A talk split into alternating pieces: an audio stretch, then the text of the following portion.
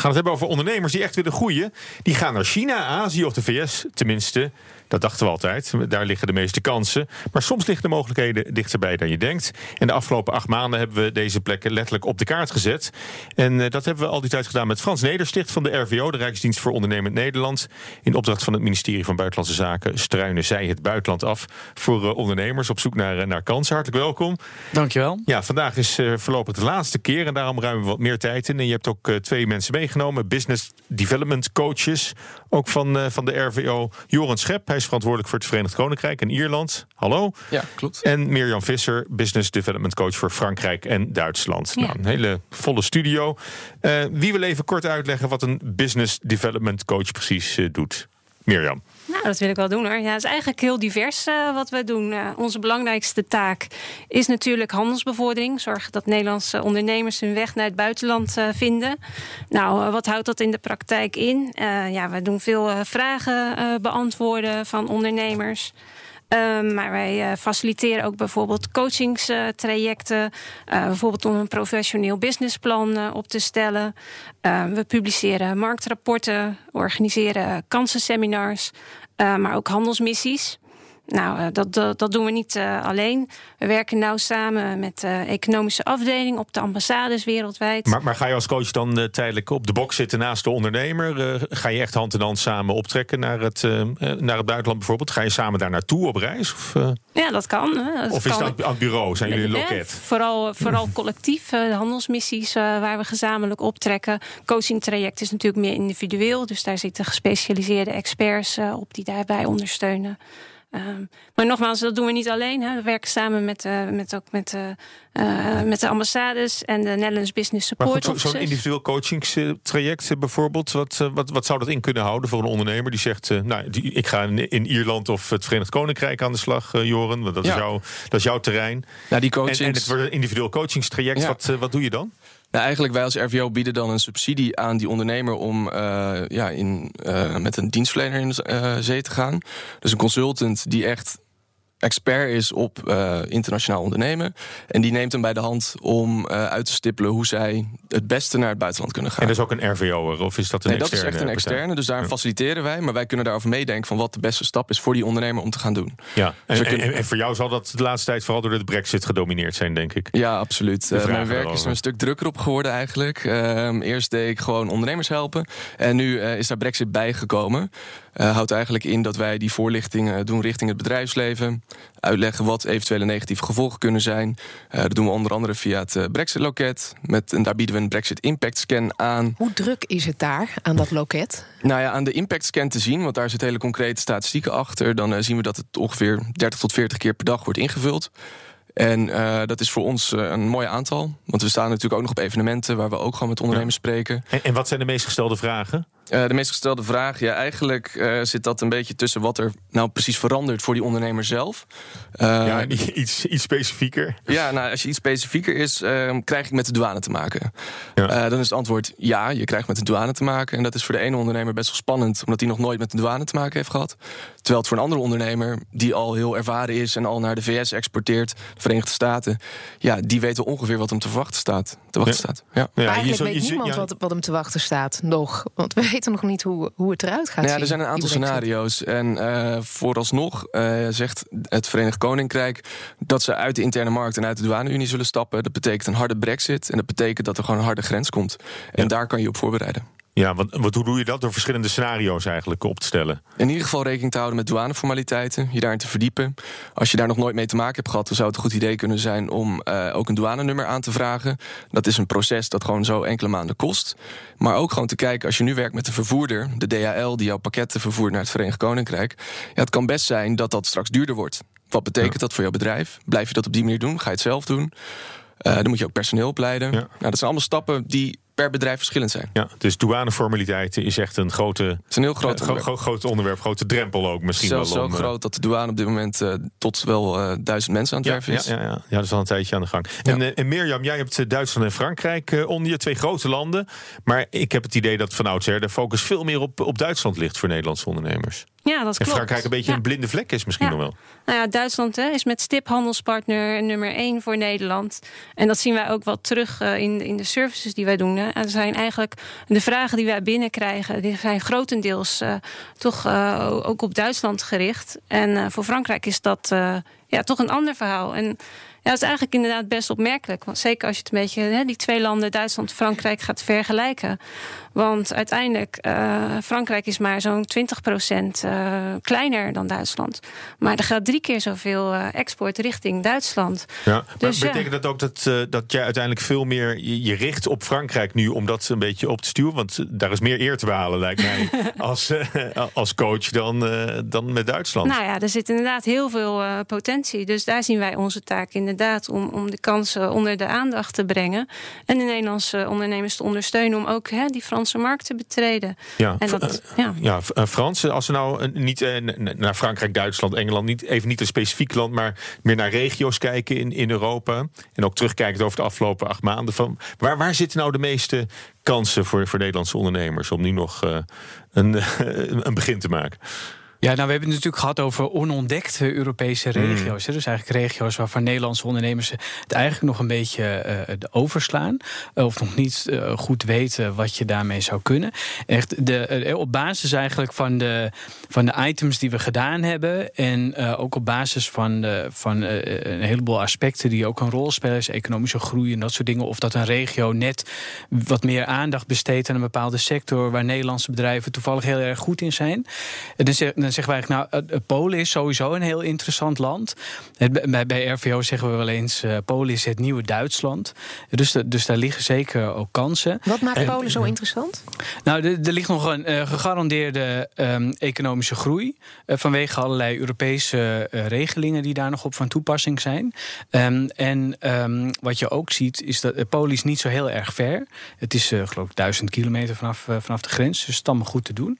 En je hebt te maken met een hele hoogopgeleide beroepsbevolking. En ook met name in die steden is de welvaart ook steeds groter. Dus de, de, de afzetmarkt wordt ook steeds interessanter. Er is ook wel weer krapte op de Poolse arbeidsmarkt. Ja, precies. Hè. De, vroeger kwamen de, de, Poolse arbeidsmigranten Precies. kwamen dan naar Nederland. Maar, maar dat zie je bijna al niet meer. Die, die blijven gewoon daar. Ja, nou hadden we onze vorige gast, eh, die, die, eh, die liet het commerciële werk in Nederland doen. Maar die zei het, het ontwikkelen van, van die betaal-app, dat ja. laat hij voor mij in, in, in Roemenië en Servië doen.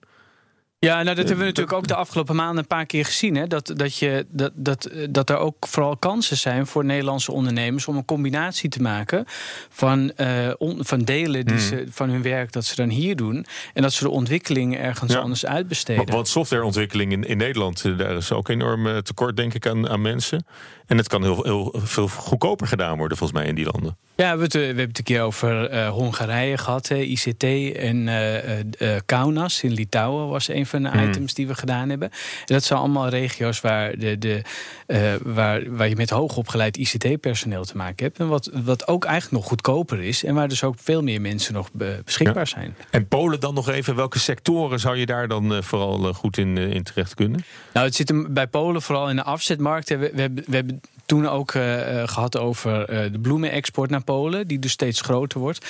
Ehm, maar dat zit, er zit op een heleboel verschillende, verschillende sectoren. Dus moeilijk om eentje precies uit te lichten. Ja, oké. En, waar moet je dan in het algemeen op letten in, als je zaken doet in het buitenland? En met name dan als je, als je naar Polen zou, zou willen met je handel. Wat, waar, moet je dan vooral op letten? Nou, je moet je, je moet je goed voorbereiden, dat ten eerste. En daar, daar zijn de business development coaches onder andere voor.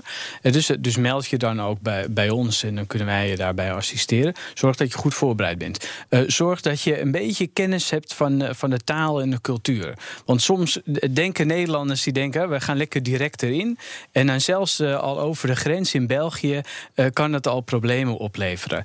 Eh, dat, dat, dat ze zeggen, ja, Nederlanders die willen te snel eh, van alles doen. Terwijl, terwijl ook in België geldt Ja? dat, dat je eerst een relatie op moet bouwen en, en dan pas tot zaken overgaat. En dat geldt in al die andere Europese landen en al die andere regio's ook. Dat je, dat je ook kunt kijken naar wat zijn nou de Heb je, heb specifieke... je één concrete tip voor Polen?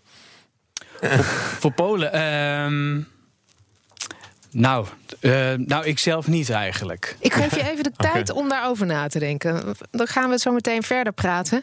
Acht maanden lang zijn we dus door heel Europa gereisd. We blikken zo meteen terug op de meest aansprekende ondernemerskansen. Van de Portugese kledingindustrie naar Italiaanse superjachten tot Litouwse tech-startups. We zijn de afgelopen maanden langs heel veel plekken in Europa geweest. En dat deden we samen met Frans Nedersticht van de RVO, nog altijd bij ons. En hij heeft meegenomen business development coaches Joren Schep en Mirjam Visser, ook van de Rijksdienst voor Onderneming Nederland. Uh, Jeroen, verantwoordelijk voor Verenigd Koninkrijk en Ierland. En Mirjam voor Frankrijk en Duitsland. Ik wilde nog heel even terug naar uh, Frankrijk, Mirjam. Want we hebben het uh, gehad in deze serie over kansen rond virtual reality in Frankrijk. Ik vroeg me af in hoeverre zijn Nederlandse ondernemers daar al op ingesprongen? Ja, dat klopt. De aanleiding voor die uitzending was uh, de beurs, de virtual reality beurs in Laval.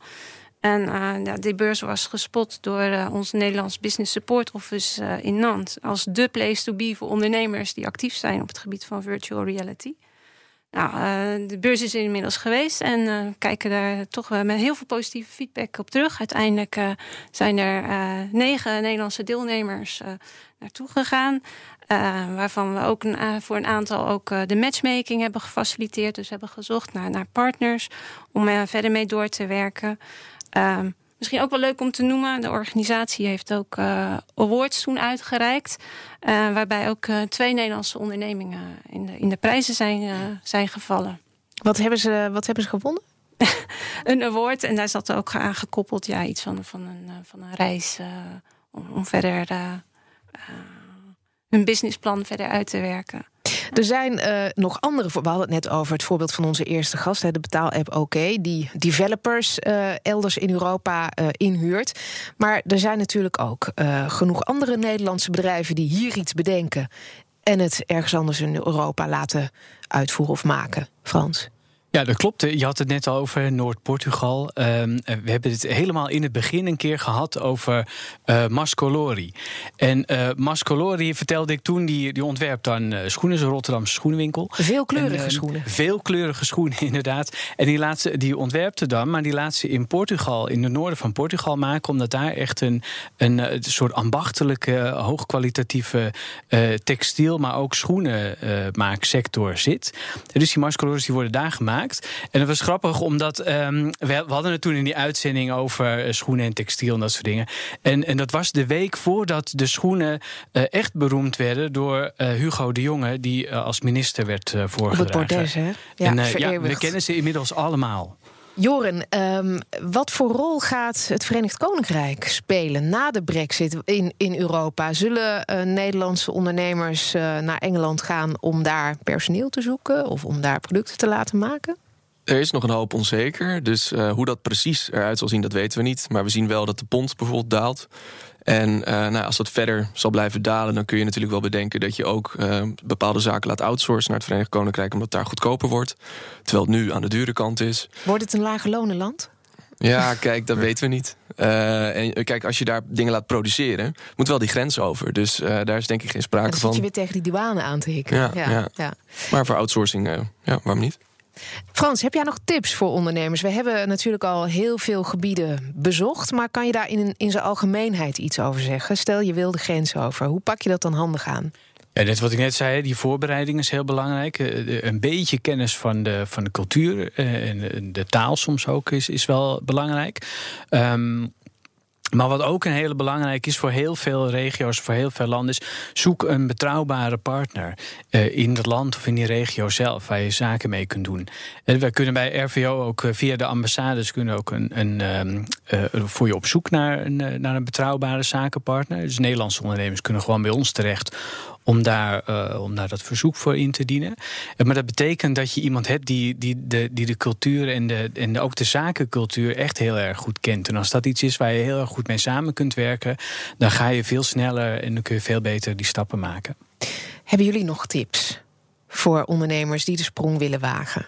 Moeten ze al een heel goed plan hebben voordat ze bij jullie terechtkomen? Of kunnen ze ook in de oriëntatiefase bij jullie terecht? Ja, absoluut. Je kunt altijd bij ons terecht. Uh, als je nog niet zo goed weet, dan zullen we waarschijnlijk adviseren om met zo'n coach uh, of een uh, traject te starten.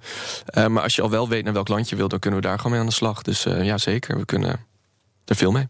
Ja, en als ik dan nog een keer kijk naar die vergelijking Duitsland-Frankrijk, dan zie ik globaal toch wel dat uh, Nederlandse ondernemers nogal uh, huiverig zijn. Hè? Met name ook voor die taal en cultuur in Frankrijk. Maar ik denk eerlijk gezegd dat de perceptie over Frankrijk wel, wel wat bijgesteld op dat vlak kan worden. Want je ziet toch ook wel hè, een positieve trend in de afgelopen jaren. Frans wordt toch ook wat, wat opener naar anderen. Met, ja, er is één onderdeel van de cultuur waar ik denk uh, veel Nederlandse ondernemers misschien ook een beetje bang voor zijn. Dat is de stakingscultuur in Frankrijk. Die is nog niet veranderd. Nee, nou, wie weet met de regering Macron, met de hervormingen die komen. Misschien op korte termijn nog meer stakingen, maar dat dat op lange termijn toch ook wel. Een beetje een taalbarrière ook wel, hè? Of spreken de Fransen wel wat beter Engels dan, uh, dan vroeger? Nou, taal is, het is sowieso bijna essentieel nog steeds om, om, goed Frans te kunnen spreken. Hier gaan we al.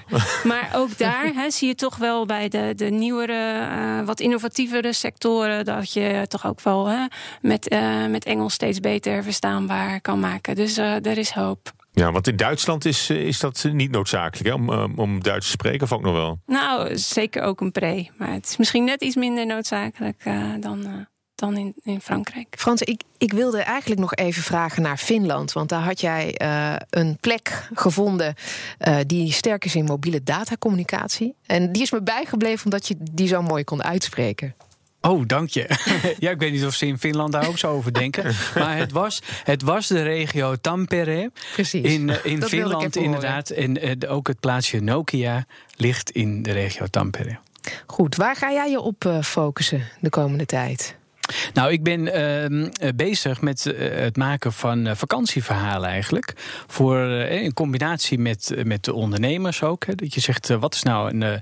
voor, als je, voor als je aan het zwembad ligt van de zomer... dat je dan denkt, oh, dit is een leuke, dit is een leuke kans voor, voor ondernemers. en ik zou ondernemers ook willen oproepen... dat als je ergens bent in een, in een land en je hebt het idee... nou, ik wil hier eigenlijk wel wat doen... kijk gewoon waar die ambassade zit... of, of er een Netherlands Business Support Office is. Ga daar gewoon een middagje langs.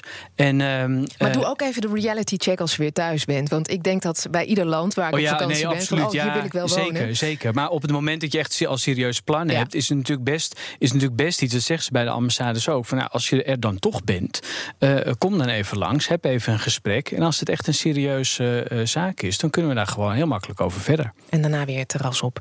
Dankjewel Frans, dankjewel ook uh, dat je ons hebt meegenomen... de afgelopen acht maanden op reis door Europa. Graag gedaan. En dank ook aan Joren Schep en Mirjam Visser.